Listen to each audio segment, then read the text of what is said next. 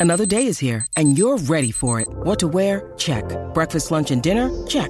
Planning for what's next and how to save for it? That's where Bank of America can help. For your financial to-dos, Bank of America has experts ready to help get you closer to your goals. Get started at one of our local financial centers or 24-7 in our mobile banking app. Find a location near you at bankofamerica.com slash talk to us. What would you like the power to do? Mobile banking requires downloading the app and is only available for select devices. Message and data rates may apply. Bank of America and a member FDIC. Right here on SEN 1170 AM.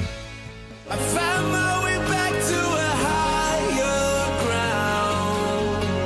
Yeah, I just wanna feel alive. Welcome to Higher Ground with Julian King. No, Uh, hello, everyone. Jules with you this Wednesday night. High ground. Great to have your company wherever you are tuned in on SEN 1170 Sydney, SEN Q693 in Queensland, 1620 on the Gold Coast, and of course across the globe via the SEN app. Would love for you to keep me company this evening. Short and sharp. The open line number 1300 011170 and the text line 0457 736 736. Shortly, I will catch up with James Polson from the Sydney Morning Herald Sports Desk. He's doing the double this week, Jimmy.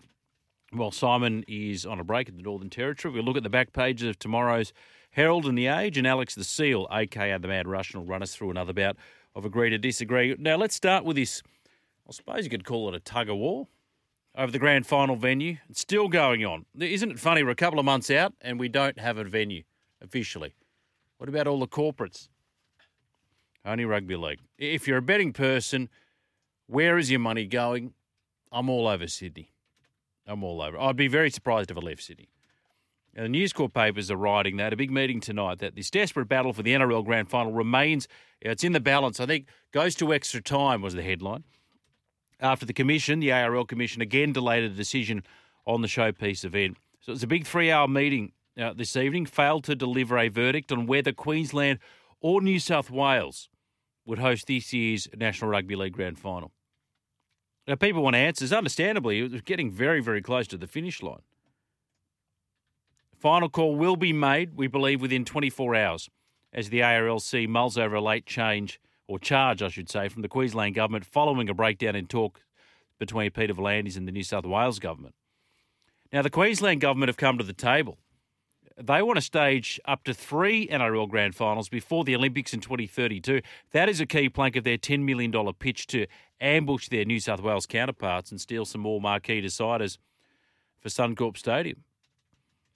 Now, this morning, Annastacia Palaszczuk, the Queensland Premier, threw her support behind the bid.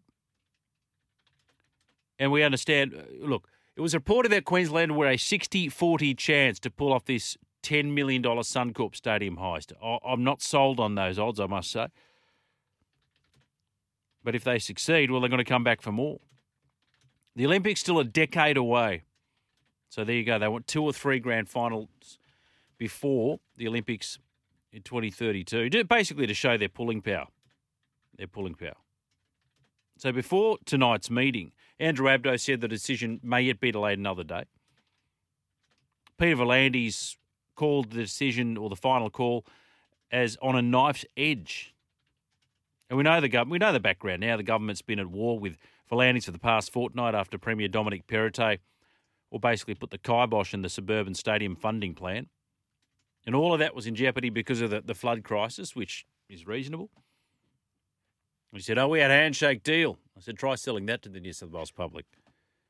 And then he got poor Stewie Ayres, he'd pork barreled the development of Bluebet or Panther Stadium. The Cronulla Stadium are privately owned, but it's everyone's putting their hand out, aren't they? Spent over a billion dollars. In, they're, they're opening a brand new Allianz Stadium. They built CommBank. It's it's hard to make the case that the New South Wales government aren't trying to help the National Rugby League here. Anyway, we'll wait and see. We think a verdict within the next 24 hours. Like I said, if I'm a betting man, it is staying. It is staying in New South Wales. But it is rugby league. It's glorious, and, and stranger things that happen. Now the Knights uh, talk about cultural problems. Peter Parr, you know, there's a reason they got there so soon. The bloke's barely put his feet under the desk, and he's had to deal with all this garbage. So now Bradman Best and Enari Tuala have been stood down for disciplinary reasons. They were late for the bus. And he hates lateness. He, he hates tardiness, Peter Parr. He hates poorly dressed people and he hates off field misbehaviour. So he's basically checked every box in his first week of being there. And he slammed a lack of leadership around the playing group. And he addressed the media yesterday morning. Uh, We can play a bit of audio for you later on in the program. The, the infamous toilet cubicle incident that landed Ponga and Mann in hot water. And then that separate incident in which Bradman Best and Nari Tuala didn't meet team standards, aka they showed up late for the bus. So they've now, that pair, been dumped to New South Wales Cup. Not late by a long period, but late nonetheless. Adam O'Brien's on board. You can say that now. They're not fighting for a spot on the eight. Feel free to dump them. It, it has just been a nightmare week for Newcastle. And the video thing was really strange. Really strange. And in relation to that and punishment, because it's talking about stripping Ponga of the captaincy, and he said, look, it's way too early for that. I don't even know if we'll be in a place for any punishment to be invoked. It's not a great look, fair enough. But all the facts haven't been established. Let's wait until the process is finished. Let the integrity unit do what they need to do and cooperate and blah, blah, blah. Just because it's not a good look doesn't straight away mean that somebody has done anything wrong. That That is true. That is true, but aren't we already getting mixed messages? No, no, no, he wasn't drunk. He wasn't misbehaving. But his dad said he was. He was blind drunk, and Kurt was there to help him. A few holes in that, so they need to get the bottom of it. And I noticed the RLPA has slammed the suggestion that the hair of those respective gentlemen should be tested to see if they were doing something naughty in their cubicles, maybe taking something illicit they shouldn't have been taking. I'm okay with it. I'm okay with it. I have to say. Normally, I'm- not a believer in testing for recreational drugs, but a couple of things here. It's during the season. Kalyn Ponga is in recovery for his head knocks and shouldn't have been out and on the, well, shouldn't have been partying, let's say that. So I think, uh, I guess from a PR perspective, it's not entirely unreasonable for an embattled club. But I wonder if quietly they've said to the players, listen, off the record, were you on the, if so, we've got a problem. If not, let's go. Let's just send the hair for testing. See, came up clean. Nothing to hide here. 0457 736 736. You may have a thought on the cultural problems in Newcastle. And if you're tossing a coin, if you're throwing a dart or if you're going to lay your hard earned down, where do you think this grand final is going to be? It'll be in Sydney. It will be in Sydney. You, look, you know, write that down. Say 10.06, 54 seconds. You'll see the grand final be in Sydney. And if it's not, you can hold me to that. Now in tennis, uh, Nick Kyrgios and Alex de Minaur, they have marched on. Uh, Thanasi Kokkinakis, fellow Aussie, lost a, uh, a big game, actually, a titanic struggle that would have, well, this is in the Cincinnati Masters first round. It's probably more befitting of a, of a fourth round. So Kyrgios rebounded from that three-set quarter-final loss in Montreal uh, with a pretty comfortable 7-5, 6-4 win, 6-4 win over Alejandro Davidovich Fokina in his tournament opener. And he's got to play uh, Taylor Fritz next. He's good mates with Taylor Fritz, who's chasing a 17th win from 19 matches. So it's a big build-up as well. De Minaur advanced in straight sets, dismissing Swiss qualifier Henri Laaksonen, 6-2, 6-2 in 67 minutes. Now, just a bit of cricket news, uh, Elise Perry, well done to her. She's recommitted to the Sydney Sixers, 31. You know, it's, it's isn't it funny that now to think that somebody of the stature of Elise Perry is not a mainstay in the Aussie T20 team anymore actually says a lot about how women's cricket in this country is thriving. That they've moved on and they've moved out of the, the gigantic shadow of the greatest of all time, being Elise Perry. And she's carving it up in the 100 at the moment, too, Elise which is good to see. Really good to see. Now, I'm going to have a bit to say uh, at LIV Golf. Suffice to say, Patrick Reed, uh, if he if he had one friend, he's probably got none now. He has filed a lawsuit against the Golf Channel and commentator Brandel Chamblee on Tuesday, claiming that the two conspired with the PGA to defame him. Can you believe this nonsense? Patrick Reed won nine times on the tour in his career. He's won the Masters. Played on three Ryder Cup and President's Cup teams. Competed in the Olympics twice. He's 32. So he's, he's a well known name, but he's known to be a bit surly. He's been known to bend the rules, and I'll say that euphemistically. But he is one of the big names that are signed for the LIV Golf Invitational Series. He is claiming in his lawsuit that Chamblee and the Golf Channel have been conspiring with the tour and their commissioner, Jay Monahan, to quote unquote engage in a pattern and practice of defaming him with malice since he was, wait for it, 23 years old. 23 years old. We know Chamblee's criticised Reed's move to LIV golf. He's criticised his move to golf, but far from alone in doing so. And Chamblee, and he's not the only one, mind you, that's also been critical of Patrick Reed's rule violation or near rule violations, which he's been accused of doing since his college days at Georgia, no less. It apparently Reed's listed personal attacks, sent cease and desist notice. World's smallest violin playing for, for Patrick Reed at the moment. I'll, say this, he's been poorly advised here.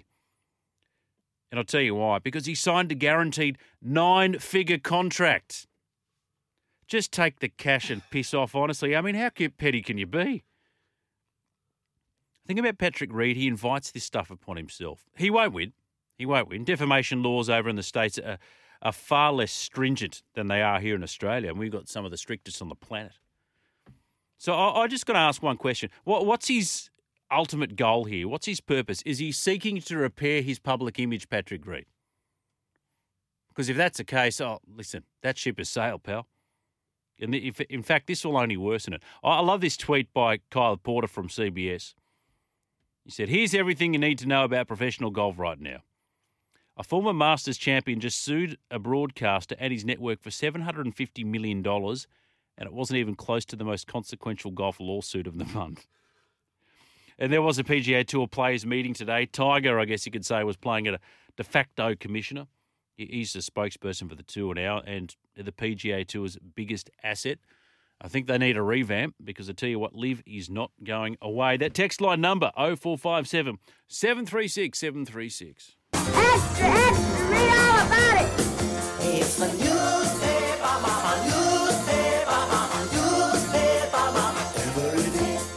I brought him off the bench. Normally we have him on a Monday and I said, listen, mate, because Simon's away. Can, you want to do the double? I said, yeah, happy to see. Uh, happy to help you out. And so he's on the line right now from the Sydney Morning Herald Sports Desk. We'll dabble in the age as well. James Polson, good evening to you.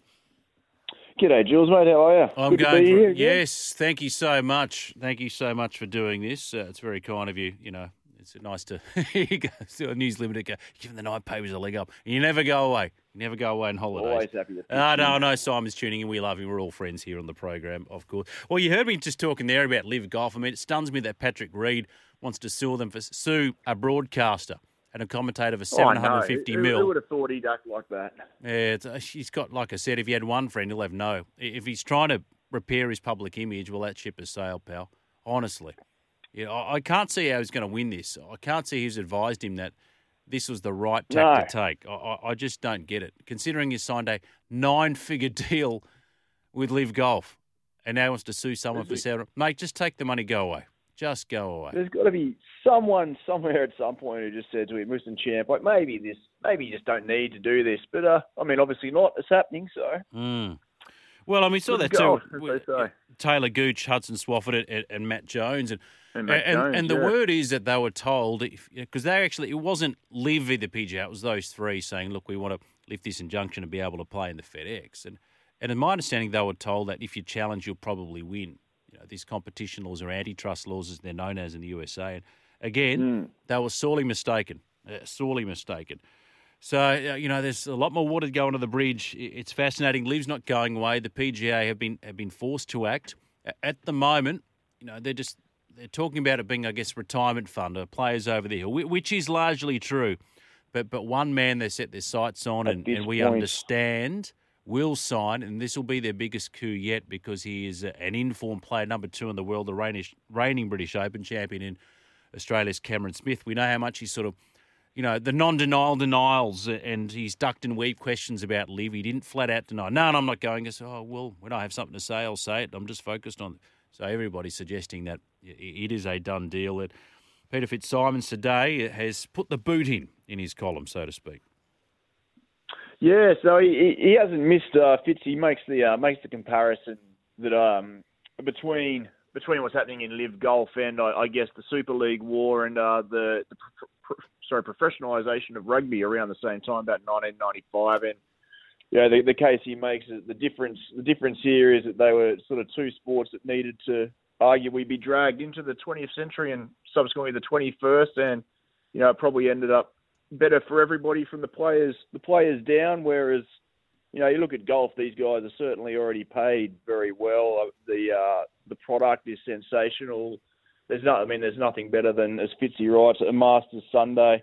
I think back to like, probably one of my favourite sporting images of all time was Adam Scott just sort of Yeah. pumping pumping the fist after he got that green jacket nine years ago. You think of Sergio Garcia a few years ago finally breaking that drought. Tiger Woods 2019, Tiger Woods 97, Tiger Woods just about any of them.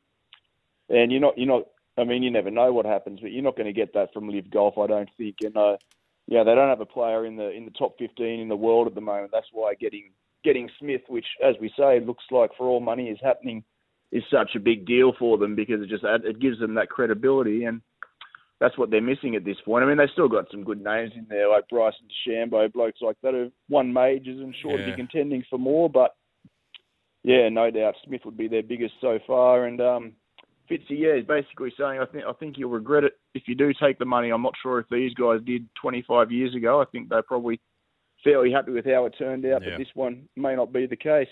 It's a risk for Cameron Smith if he does, if it is true and he has signed, because a couple of things. They're still vying to be eligible for world golf ranking points. If they're not, uh, that is a huge hurdle for them to overcome when it, in terms of attracting future talent. And then we don't know No, then if down the track right. the majors will say, I, I know he's got the five year exemption, but they say, you know what? After that, we, we could just scrap that in an instant. Anyone who goes to LIV, we could ban it. We don't know. And for him to, to make that decision in the prime of his career, maybe not at, the peak of his career, uh, with such risks having o- hanging over his head, I mean, my goodness, it's bold because uh, it has the potential to really damage his legacy. An interesting article, I know Darren Kane, who writes for you, sports lawyer, every couple of weeks, and, and he made a good point. He, he talked about the Open there. It's Tiger Woods who missed the cut, but just the roar of the crowd coming over the bridge, uh, the sustained applause. I mean, LIV can't give you that. They can give you money, but outside of money, uh, what do they have? They don't really have serious that's- golf. They got this ham-fisted teams event. It, that is something that they will never be able to create. So players who do take the money have to think long and hard about the decision and what sort of legacy they want to leave in the game. One hundred percent. I think uh, DK wrote in that article that you know he, fin- he finished forty sixth. He could barely barely walk up to the 18th hole, but Correct. it was the, the the greatest thing he ever did in his career, just for for what it meant, what he's come back from, the the hurdles he's had to overcome to get back there, and yeah, you're not you're not getting that from um, Boston in a few weeks or wherever it is. Yeah, well, they don't have a broadcast deal as well. That's it. I mean, I know they got grand plans, and like I said, I can't see, I can't see reunification happening anytime soon. Uh, and there is a degree of complacency, I think, on the PGA Tour, and, and maybe this is a bit of a wake up call they need. But if I honestly think if they play their cards right, they will be able to keep LIV on the sidelines just because they have a superior product. But they've got to be smart about it now. Peter V'landys, Dominic Perrottet, bit of a staring contest. No resolution tonight as to where the grand final might be. We we need got to hurry up and get our skates on here because it's only a couple of months away. But Annastacia Palaszczuk's come over the top. Said, "Yeah, no, we'll have a lash. We want to sort of get used to hosting these events with a."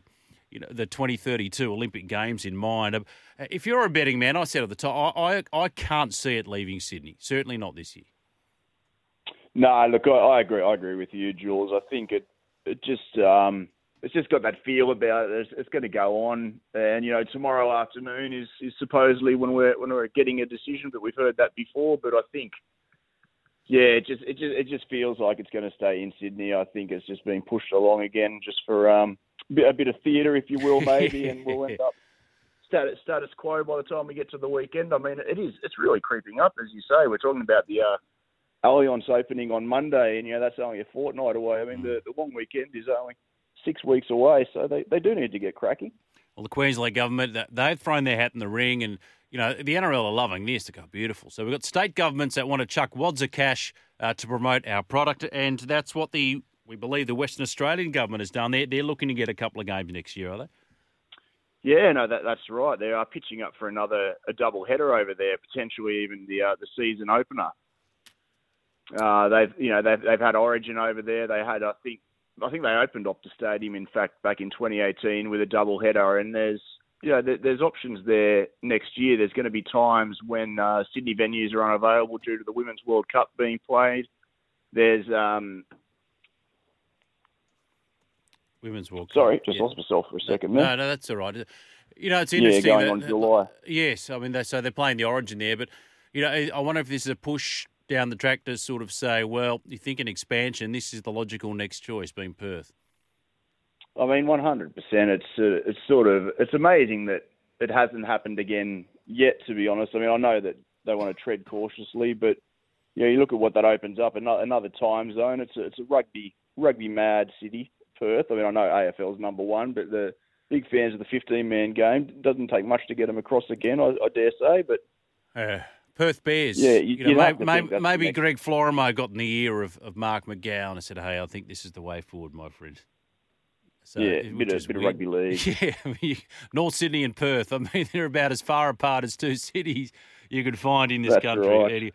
Uh, NRLW, you, you just touched upon it briefly. That that it's a strange situation because of COVID. Now we've got two seasons in the one year before we look ahead to expansion. It's it's disappointing, isn't it? I mean, Julia Robinson, Brisbane Broncos. At this is sort of this story is hijacked what should be a celebration of the start of the of the second series and, and the quality of football we have on the field. I mean, there she is, guns out blazing, and then people are just paying her out for a look. But thankfully, though, the, the Broncos mm. have came out with a statement, and people, even online by and large, have knocked this on the head pretty swiftly and shot it down. You know, it's it's it's boring to read. It's it's tiresome to read, but you know the, the fact that the reaction has come through so swift, it, it'd be nice to think that you know every time you get idiots and, and trolls like this, they get further and further pushed into the shadows.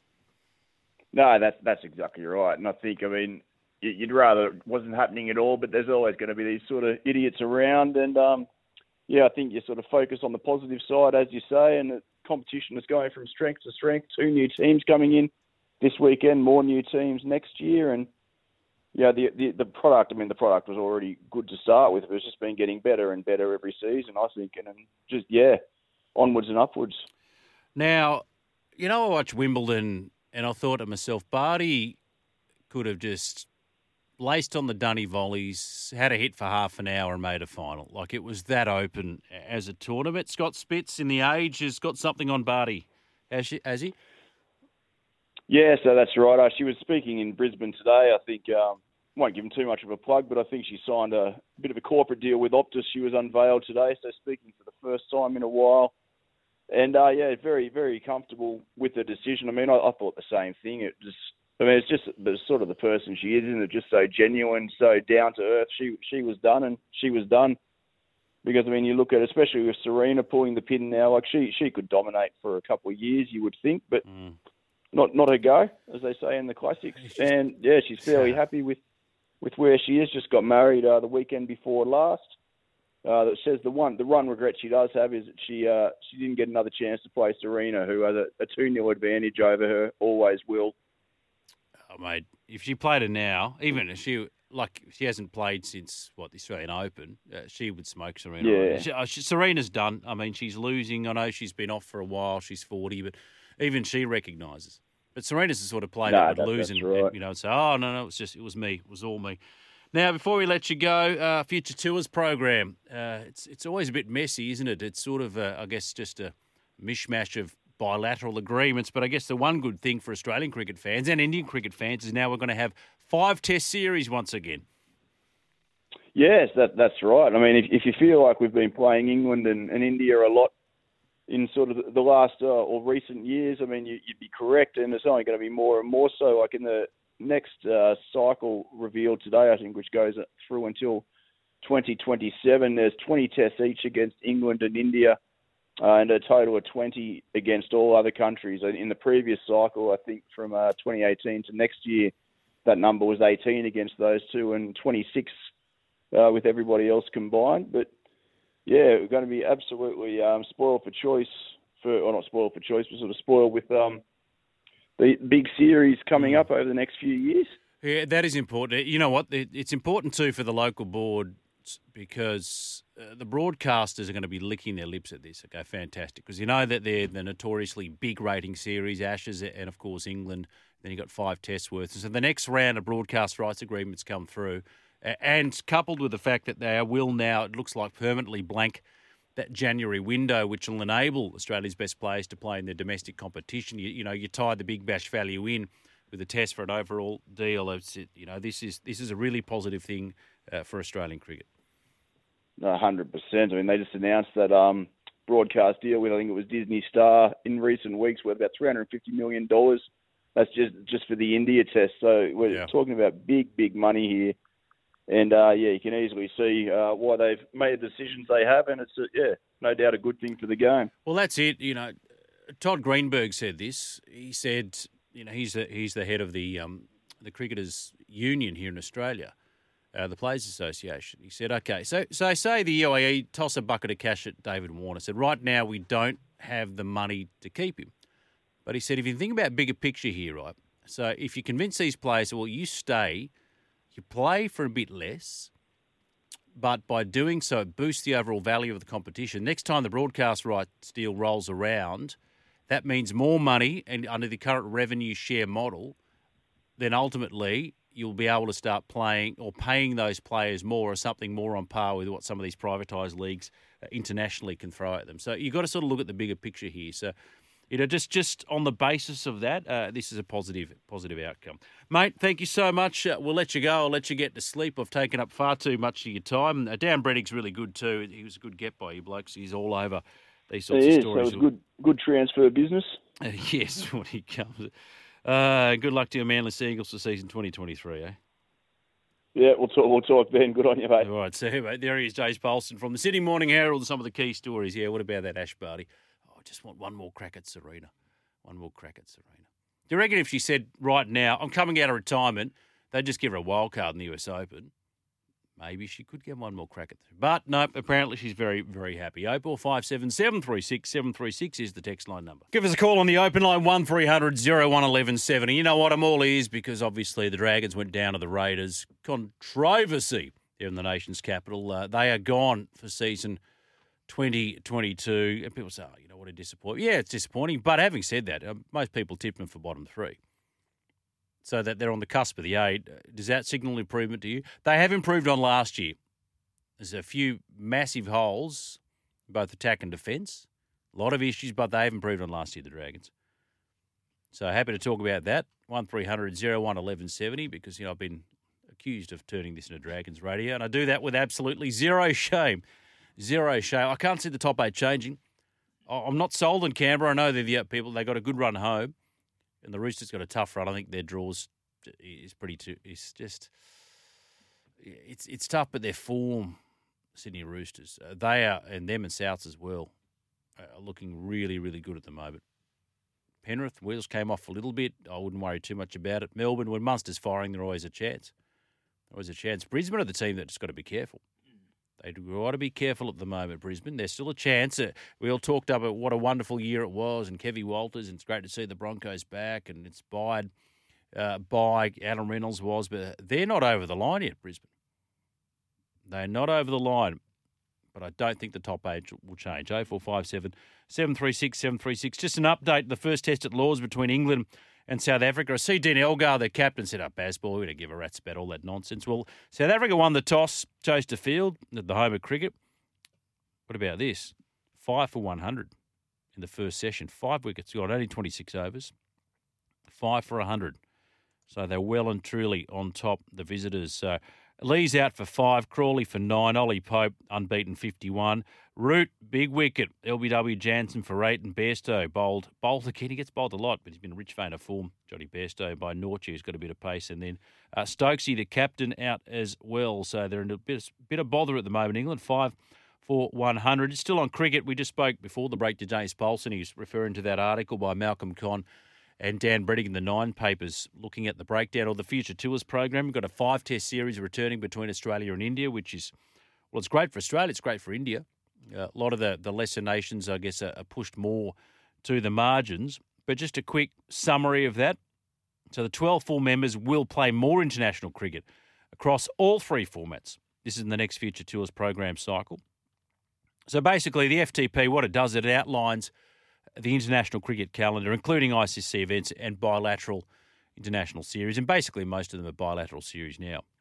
So the 12 members are going to play a total of 777 international matches, 173 tests, 281 ODIs, 323 T20s. So 777 international matches. Uh, for sake of comparison, In the last cycle, they played 694 international matches. So what's that? 77 plus 6, 83 more matches. 83 across that span. 0457 736 736, the text line number. Yeah, mention the NRLW. You're going to head down actually to, to Wollongong for the Dragons Titans. Uh, disappointed they went down in the grand final to the Roosters, but uh, Sowie's got them humming. It's a really good team. You know, Emma Tonegato's worth the price of admission. So that'll be fun. But uh, we mentioned Brisbane Broncos and Julia Robinson, the nonsense she's had to cop online. They've hit back as they should. Just ridiculous comments. Uh, Chief Executive of the Broncos, Dave Donaghy, he released a statement condemning the comments on social media. He said, Julie has been a Bronco since the very first day of our NRLW team came together. We're all angered by the words written by these trolls. She is one of the hardest workers in both our men's and women's programs and goes on about her elite performances on the field and so on. And he's bang on too. He's bang on. And I mentioned there Jamie Soward, he showed his support. He said, okay, for those, you know, I want to talk them up. You run it. Isn't it easy? Keyboard warriors behind a cloak of anonymity. There's a reason we're on one side of the picket fence and these players are on the other because they are better than you when it comes to playing sport. They are better than you. And so I said, okay, run it. See how you go. See how you go. Round one gets underway this Saturday. Parramatta Eels take on the Sydney Roosters at CommBank Stadium. 0457 736 736 is the text line number. You are on high ground. Great to have your company this Wednesday night. You know, I've got a rule in my house. I've got a rule on radio. Uh, Wednesdays cannot ever be referred to as hump day. Can't call it hump day. It is just, it's a, you know, a lot of people on this network have been talking about the masked singer. Apparently, Emma Wiggle was on it. I'm familiar with her because I've got kids. But what strikes me about the masked singer, it is just god awful television. Is that I don't know if the judges that you hear some somebody on there singing and they go, ooh, mm, I don't know. I- I'm going to say Beyonce, like she would ever appear on the Australian's Masked Singer. It ends up being, you know, some TV star who was in the cafe of Breakers for one episode or something. That's the caliber of people they get. No disrespect to Emma, but the Masked Singer. Is it Beyonce? I'm going to have a punt at Taylor Swift. Yeah, it ain't going to be Taylor Swift behind the mask. Like she's going to belittle herself like that. A really good story on news.com.au. I'll bring it to you shortly about a 92 year old gentleman by the name of George McCracken, no relation to Jared, who has penned a scathing letter to Cameron Munster. Said, You're not worth this. Doesn't like the way he carries himself when he's. I suppose when you're 92, you've been around the been around the, the sun 92 times, you can say what you damn will please and not give a rat's. It's quite funny. You may not agree with what George McCracken has to say. I don't, but it's funny nonetheless.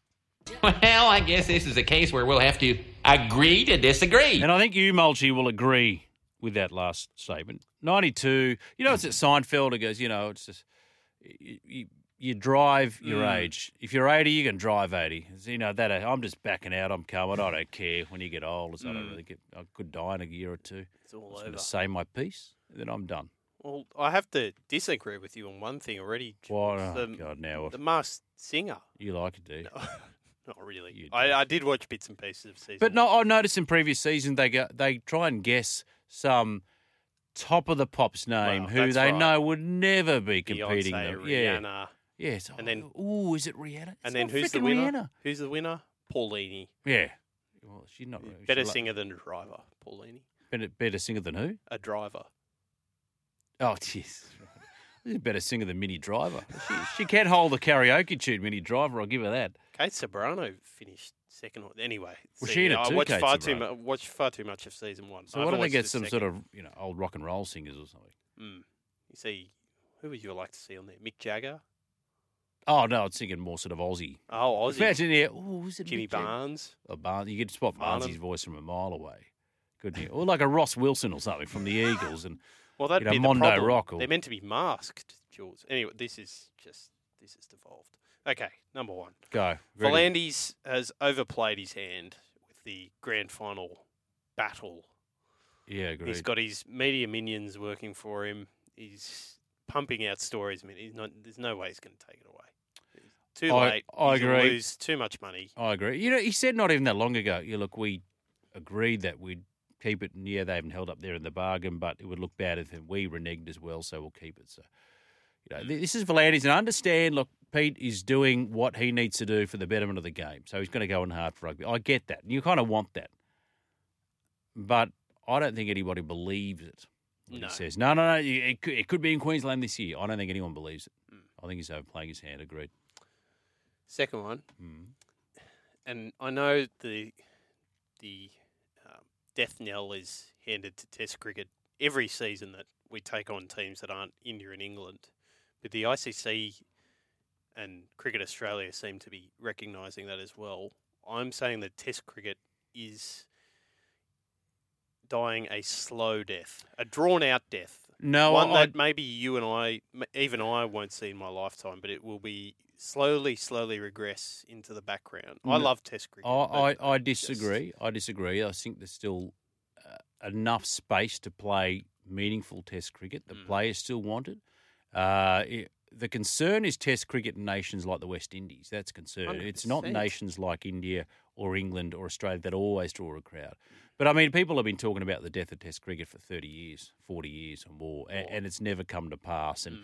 you're looking now, certainly in Australia, the night session of the Adelaide mm. Test is pulling one and a half million viewers. Mm. You know, you're getting 30,000 there. I don't think there's an issue with Test. Certainly not in this country. Certainly not in England when the Ashes rolls around. And certainly not. Eh, I know it's a little different in India, and they're, they're consumed by the domestic product being T20, but you take it to more regional centres, and, and the feedback's been good. Mm. Feedback's been good. So, no, disagree. I Don't want to put that to you in January Okay. after we've played two tests against the West Indies Mm. and two against South Africa. Oh, three against South Africa, sorry. It depends what. Not in this country. Not in this Hmm. country. There's still an appetite for it, and and and, and a recognition of the history and our place in that history. Okay, number three. Ash Barty versus Serena Williams in an exhibition would outdraw this week's duel in the pool between Oh, the Americans and the Australians. Agree. Yeah. Agree. Didn't they let an anti-vaxxer in? How that has changed. Guess Novak's going to come here for the Australian Open. Mm. Yes. No Ariane Titmus, no Katie Ledecky, So who else is missing? I mean, that's that's the big no Kyle in the pool. Chalmers, Yeah. So who is swimming? Is McKeon swimming? McKean swimming. What about O'Callaghan? O'Callaghan, Molly. I think, is meant to be swimming. Zach's- Kaylee McKeown. What about Zac Stubblety-Cook? Well, I think he'll be. He's a breaststroke. Not much to rest for when you're swimming breaststroke. Breaststroke, I, I always found it the hardest. Mm. Like butterfly was kind of difficult. Well, I was terrible. I just struggled at breaststroke. I'm interested to see how they fill it too. Are they going to do four Aussies and four Yanks in every final, or I don't know. If it's a real duel in the pool, they'd sort of have them pistols. two nights? Yes, yeah. yeah, it's um, Yeah, I- can't- I concept. can't- I'm interested to see how it goes. I don't think it'll rate any. I can't get up for this kind No, of stuff. you know, 100%. it's exhibition nonsense. Mm. You know, oh, look, if they set a world record, great. I, you know, if they do, Mm. sure. But because, like I said, you know, pe- people are they- knocking the Commonwealth Games, but the one thing that's always at every meet is the clock. Mm. At every meet. If you if you did it, say, say you did it twenty late twenty thirty one ahead of the Brisbane game. Say you, you know you did it in Sydney as like a warm up event, similar to what they did with the the basketball Yes. before It, these things have Rio. to have I context. think that would work. You know, Yeah. there, there's a degree of fatigue post com games when a few of the big names are missing out. You've got to have context for these sorts of events. And this, Spot on. in isolation, uh, is not garnering that much interest. So I want to see Ash Barty versus Serena Williams down at maybe Kooyong, somewhere like that. Before White, the White City, have they Open knocked down. White City? Absolutely. Some of that. Wouldn't that be great? White Be City. fantastic. A lot of history there. Get David Serena down here, pull out a couple of million. Tony Trabert played there. And my favourite tennis commentator. Mm. May rest in peace, Trabes. Trabes, Tony Trabert and Fred Stolle together. Fiery and Trabes. That was Just it quickly on a tangent. Go. How's the Davis Cup going? Uh, Did you well, know that since the they've changed the rules and they don't have home and away week? ties and they've, they've changed from best of five to best of three, they absolutely destroyed the history of Davis Cup. farce. It's a joke. Yeah, Couldn't It's agree more. Okay, on the back of the news today, the Tasmania Tigers are going to be back with us in the next year. I'm putting that forward as the name of the non-existent AFL team down in. Right, so they, they oh, it's not like the actual This is a- thylacine, which is no. cryogenically frozen, or you know, they've gone all Jurassic Park and Well, maybe- from DNA. Or, Maybe they can drag one down around Blundstone Arena Mm. when they eventually get the team down there. That's never going to happen. But- Are you talking about the so, Tasmanian so team? say Yeah. say that, say there's a Tasmanian. My question is, the Tasmanian AFL team gets up. Mm. Call them the Tasmanian Tigers. Well, they've got the Richmond Tigers, so they can't ah. call them the Tasmanian Tigers. Oh, you floored me there. I thought I was on to You something. know, anyway, could, no, finish what you're going to say. Well, that's that. w- That was what I was putting. Is that a good because- name for it? Yeah, Yeah. is that a good name? Because the Jack jump. I mean, the Jack. Well, there's not going to be a jacket. The Devils, you know, the Hobart Tassie Devils. I mean, maybe it's a bit obvious. Oh, I don't know. What would be a good name for the Tasmanian Aussie rules team? is that Text what in you're 0457 736 Yeah, 736. I'm sure we'll just get flooded with text messages about a non-existent team, a sport that a lot of people aren't that interested in. South. Okay, back oh, on. Well, sorry, north of Yeah, that particular. Okay, so body. back back onto a, a sport people do care about up Mm. here. The Cronulla Sharks will lose to Manly on Saturday. My Disagree. final one. They're gone, Manly. They're done. Manly are gone, but they're back at home, and the Sharks' record at Four Pines is shocking. You leave your stats at the door, my friend. Leave your stats Mm. at the door. Manly are done. Uh, how, how do you turn out a performance Yeah, like no. that against Gold Coast, right? What a disgrace. As a texter, in fact, I think it was Pat's NRL Twitter handle, uh, Pat, who works with the Mm. Yes. Network, who said, "Oh, the season's over for Manly. Now they're playing for Pride." Very, very good. You said the comments of Ronaldo Mulitalo to Danny Weidler tonight? No, what happened? Nine years. Tell me, I. Ronaldo, uh, devout Christian, Yes. said he would have had no issue Mm. walking out in a Pride jersey. He's a decent man, Ronaldo. It's a fascinating story how he came here from New Zealand. He, you know, troubled family, and his mum just wanted a better life, so they moved to Australia. He said that he was living in a garage, right, and the door wouldn't lock properly, so he'd sort of half asleep because he didn't want people to break in and steal your stuff. And when it rained, it would flood. I mean, it's just no way to live. And Working at the fish and chip shop. Yeah, and and finally came to Australia for a crack at a better life. Played footy, and you know now he can buy his mum a house. You know, it's just a beautiful story. Wonderful footballer Yeah. too. He is. He is. They say sport is the great emancipator. I'm not sure what the final tally was on that, by the way. I think we got two agrees out of you tonight, Did which we? is unusual. Okay. Right. You think I sort of played devil's advocate sometime? Maybe. I can't even remember what the last one was. I think I played into your hands there. Oh four five seven seven three six seven three six. The text line number. You're with Jules on High Ground. Yeah, just looking up our screens here in the studio. The fan on Fox 502 with our great mate Vossi. Is he the hardest working man in rugby league media at the moment? It's like he's flying all over the country. He's calling games. He's doing breakfast radio alongside Brandy. Anyway, he, he is there at McDonald Jones Stadium and he's chatting to the Newcastle centre, Dane Gagai. He looks very happy, Dane Gagai. And I suspect that, you know, maybe he's referring to happier times because not exactly happy times at the Newcastle Knights at the moment. We mentioned at the top of the show Peter Parr talking about the issues currently confronting them. We had Bradman Best and Enari Tuala stood down this weekend for their tardiness and being late for the team bus. And of course, then you've got the cubicle incident between the captain Kalyn Ponga and the utility Kurt Mann. Uh, it's hitting the ground running, Peter Parr. This is what he had to say. We haven't uh, discussed any punishment yet because we don't know if there's any punishment that we had. You know, we run the process, work out exactly what's happened or what hasn't happened, and then make some decisions there. But we don't have to make any decisions on, on that yet because the process hasn't been finalised. And as I said, we, we don't even know whether uh, punishment is necessary. We've had some conversations with the players. Now the integrity unit is running the process. It'd be inappropriate of me to comment on any of the confidential conversations until uh, until the process is completed. It's not a great look, but all the facts haven't been established yet. So let's wait until the process is finished. Let the integrity unit uh, do what they need to do. Uh, we'll cooperate with them, and then we'll make some decisions if we have to. Oh, just because it's not a good look doesn't mean that uh, doesn't straight away mean that somebody's done anything wrong. So let's just let that process run its course, and we'll see what happens after that. Well, he's bang on though, Peter Parr. He's bang on. There's no proof of wrongdoing. He said, "Okay, we'll investigate. We'll cooperate, and it needs to be done." But uh, before we start hanging them, let's see what the outcome is. Because all they've got is a bit of footage of him and Kurt Mann emerging from a cubicle. We don't know what they're doing in there. You don't know if they were, people are suggesting there was illicit drug use. You don't know that. Alcohol, okay, but it's not illegal. Not the first footy player to have a few too many drinks on a night out. You say, well, if he's the captain, he's recovering, give him a rap over the knuckles. He doesn't deserve to lose his captaincy over at Kalyn Ponga. And now the RLPA are slamming suggestions that maybe you send the hair follicles in for testing to detect any illicit drug use, if indeed there was any. Now, normally I, don't like testing for illicit drugs, but in this case, considering they're on the back foot at the moment, Newcastle, I could understand it. Because if you send it clear, go, look, we're serious about tidying up our image. I think it's a positive outcome for the club. You may have a thought on that 0457 736 736. Now, I mentioned before about this, a very cranky NRL fan by the name of George McCracken. He, he's had enough of Cam Munster. Cam Munster has carved it up. He's carved it up in Origin, carved it up against Penrith. People are saying he's the best player in the game, not according to George. And George is 92 and he's seen a lot more footy than all of us put together. An outraged lifelong footy fan, Alex Blair, has this story on news.com.au. So, an outraged footy fan in his 90s has penned a scathing letter to Melbourne Storm star Cameron Munster, telling the representative player he's not worth one million, and accusing him of strutting on the field. In his succinct one-page spray, 92-year-old George McCracken let fly, informing the 27-year-old of his opinion on who was a better 5'8 in the day. Well, you know, they're always back in the day. They were better than the current mob, weren't they?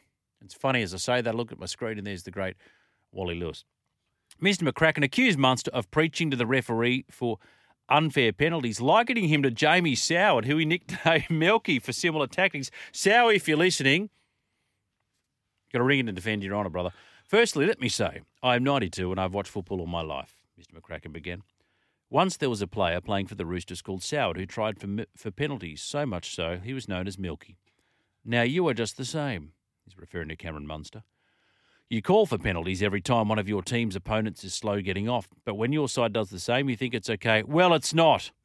Not sure he's the only one there, though, George, to be fair. So, Milky, the ref is not conned by you. Now your ego is as big as an elephant because the press say so. I will tell you now of many five eights better. Wally Lewis, Brett Kenny, Terry Lamb, to mention a few. And none of them strutted like you. In my opinion, you're not worth one million, as the media says. You're just another player.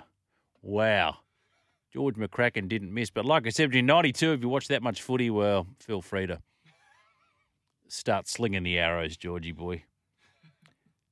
In a show of true old fashioned class, the 92 year old New South Welshman, yeah, there you go, also left a return address. This is what they do. Probably a beautiful penmanship as well. Should Munster wish to respond to his advice? I'd love Cam to, to respond. Now, big rumours just on that. He's re- he, uh, reportedly going to sign a four year deal with the Dolphins in a move that would make him the highest paid player in the NRL. If you're the Dolphins, you go all in a Munster. You have to. You need your marquee man. You need someone to build a club around, uh, to market around, and it has to be Munster. Reports today that Bennett perhaps wasn't as impressed by Ponga as he would hoped he would be. They didn't get Reece Walsh. Munster's your man because Melbourne can't afford him. He's clearly a $1 million player. Clearly a $1 million player. And now Braithen Astor said, well, no, we'll, we'll test the open market come November. We won't speak to Melbourne. We won't speak to anyone before that. I'm doing the right thing by my client, and I suppose he is. So come November 1, we'll just test the waters, dip the toe in the water and see what kind of offers come through for Cam Munster for season 2024. Final hour of the program. Great to have you along this Wednesday night, wherever you're tuned in. SEN 1170 Sydney, SENQ 693 in Bris Vegas, 1620 the Gold Coast. Hello to our friends this evening, north of the Tweed and anywhere on the planet, really, via the SEN app. Uh, Do we go outside of, of Earth? Like if, if there are Martians, could they tune in? They got Wi Fi, like could they download it, Alex? I don't know. Can you look at You're a technically minded individual, a bit, bit younger than I am pretty savvy when it comes to these sorts of things. Uh, Liam, thank you for your very kind message. Uh, nice to have you back as a listener. Now, we heard from Peter Parr before the break, uh, the new boss of the Newcastle Knights, who he said has only just got his legs under the desk.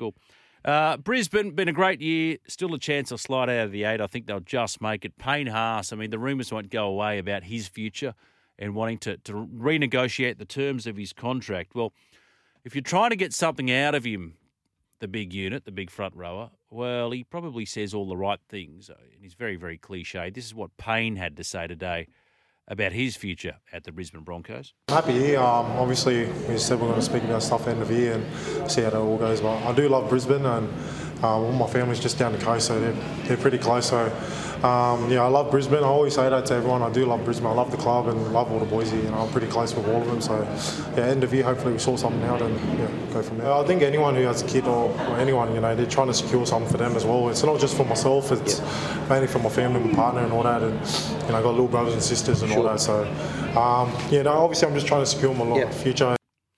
So if you're a Brisbane fan, you hear that, you go, oh, that sounds sounds pretty positive. As, John and Paul would say, all you need is love. He, he loves it. He loves the boys, loves Brisbane, loves the team, loves the club. There's a lot of love coming from Payne Haas at the moment. However, David Riccio from the Daily and Sunday Telegraph, uh, this is what he had to say, which have a listen to what Riccio had to say. And if you are a Brisbane fan, you'd be less confident about him staying at Red Hill. It's a major issue within that football club in relation to whether Payne Haas remains at the Broncos. Now, if I'm a Broncos fan, I'm not too confident. I feel like there's movement here. Uh, we hear uh, recently about European rugby for, for Payne Haas, which again, it, that's just honestly, it's just pie in the sky stuff to try and create tension and and the prospect that hey, you better come to the party here. And I'm talking about from Payne's management you better come to the party, Broncos, or, or we're looking at other options. And it's never a good indication, guys. The catch will be which club can afford him next year, but you, but a lot of clubs will just make room. They just they just make room for people like Payne Haas. We're sitting on a, on a, on a landmine here, guys, where it's going to explode post-season big time. How much is he worth? See, that is the question. Is he a million dollar player? He's on pretty good court at the moment. What's in about seven fifty now? I think Payne Haas. Pretty good money. What's the old Wayne Bennett mantra? You never play a million bucks for, for front rowers. You just don't. Is he worth a million a year, Payne Haas? For feeders, certainly not. As wonderful as he is. Cameron, I'm about to say Cameron Murray. Uh, Cameron Munster is certainly worth a million a year. Kalyn Ponga, that's debatable. Probably. Ben Hunt, as a Dragons fan, I'd have to say yes, given his form and being the Dalian favourite. But uh, do you pay a million a year for, for Payne Haas? They're talking about the cap going up next year, but I don't know. Anyway, judging from what David Riccio had to say, does that mean he's going to beat the Roosters?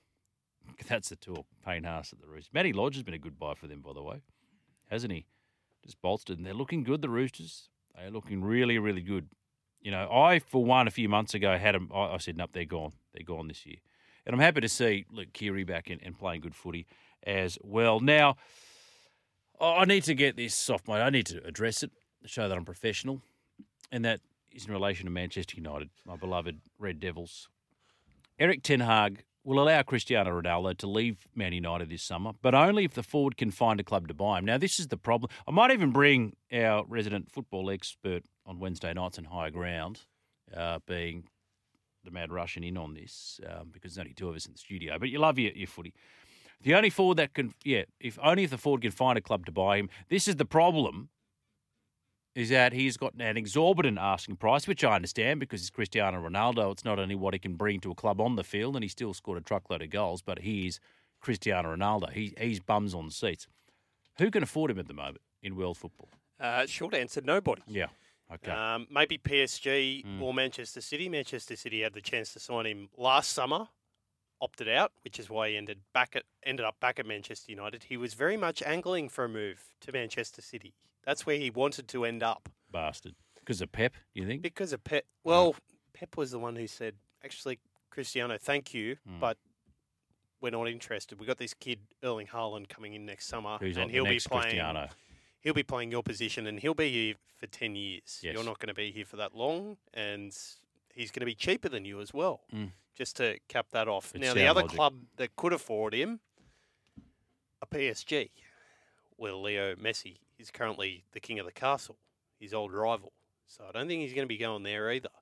So when the two richest clubs in the world have both said, actually, Cristiano, it's it's okay. Where else are you going to go? Barcelona are already in a world of hurt. Juventus are losing money because Serie A are losing money. Mm. They're still having problems with COVID 19 in Italy, still not at full capacity for stadiums. And in England, again, where, where else is he going to go? Um, yeah, the problem Ronaldo was keen to get away in the summer. He was keen not to be at Manchester United last summer. He's ended up back there out of necessity. He needs the club as much as they need him. Perhaps more than they need him at the moment. And There's a sense that he's hoping the club might just tear up the final year of his contract and allow him to become a free agent. Uh, they have said, Man United, no, that will not happen. But despite the fact that they're saying, no, he- he's not for sale, uh, they would consider any offer before the transfer window closes September 1. Now, Ten Hag initially said, you know, I want him to stay, but he is more than happy for Ronaldo to go. More than happy. And he's actually becoming now in this whole, it's a huge shadow looming over Old Trafford. It- it is becoming destabilising with the club. You look at the results in the first two games of the season. United don't lose those games; they don't lose them that comprehensively. They are not run like a football club at the moment. Mm. They run like a Jonathan Wilson, one of the great Guardian writers in sport, but particularly football, says they are run like an amusement park, like a a museum of nostalgia. Yeah. With Sir Alex Ferguson still hitting, sitting high up there in the stands, David De Gea still there despite his waning form over the past two three seasons. Oh, he was great last year, though. And Cristiano Ronaldo being brought back in simply because he's Cristiano Ronaldo. Ole Gunnar Solskjaer was given the job with no relevant managerial experience. Did an okay job while he was caretaker, but then was uh, given a ludicrous contract to continue. It just none of the decisions being made there have made footballing sense for a very very long time. They're a bunch of overpaid prima donnas. And Rangnick was right. The whole joint needs open heart Absolutely. surgery. Harry Maguire can bugger off. He's so overrated player. Luke Shaw, his best days are behind him, I think. Anyway, and on and on we go. Thank you, mate. I don't want to get too fired up. It is the 17th of August. Birthdays today. Aussie Test batsman Reggie Duff, born this day, 1878. Reggie died in 1911. Uh, Nelson Piquet, the Brazilian Formula One world champion, he's spit on the nose, isn't he, Nelson? He says all the wrong things. Mick Malthouse, uh, great Aussie rules. Well, he's a player as well and coach, born this day in 1953. Uh, tennis player Jim Courier, what a he's brilliant, brilliant commentator. Jim Courier, born this day 1970, and born this day 1977. One of the most majestic strikers I've seen in my lifetime. He played for Arsenal, and I won't mark him down because of that. French national Thierry Henry, or Mr. Terry Henry. And a couple of things happened this day. Uh, Henry Armstrong, the first and only fighter to hold three titles simultaneously in 1938. Lou Gehrig, I love that famous line from that Robin Williams film. Lou Gehrig lied, uh, died of Lou Gehrig's disease. And he said, wow, what are the odds of that? What are the odds of that? 1933, Lou Gehrig, uh, New York Yankee first baseman, played in his 1,308th consecutive game. Imagine playing that many consecutive games. That is uh, that is serious, serious endurance. 1976, uh, the Whispering Death. Fast bowler Michael Holding became the only West Indian to take 14 wickets in a test during the fifth test against England at the Oval. He captured eight for 92 and six for 57 to wrap up a 231 run victory and a 3 0 series win. You know, they called him Whispering Death because if you were the umpire, it's such a smooth, languid approach to the crease, couldn't hear him coming. As the next thing, you know, oh, he's right, he's right there, he's in his stride. And in 2008, Michael Phelps eclipsed Mark Spitzer's performance at the 72 Munich Games when he won his eighth gold medal as part of the US 4x100 medley relay team at the Beijing Olympic Games, together with Aaron Peirsol, Brendan Hansen, and Jason Lezak. Phelps swam a world record time of 329.34, his seventh world record in his personal Great Hall of China. And I think he even replicated the infamous Sports Illustrated cover with uh, their Spitzy with all the medals dangling off. Phelps, he did it too. Bit less hair on the chest. He's a real swimmer back in the day, Mark Spitz. This is Jules on High Ground. That is us done and dusted for a Wednesday night. No, it's not hump day. It's not hump day. We've established that. Thank you, everybody, for your contributions. Thank you to Jace Paulson. Thank you to you, Mad Russian. Have a great week. I'll catch you Friday. Until then, bye bye.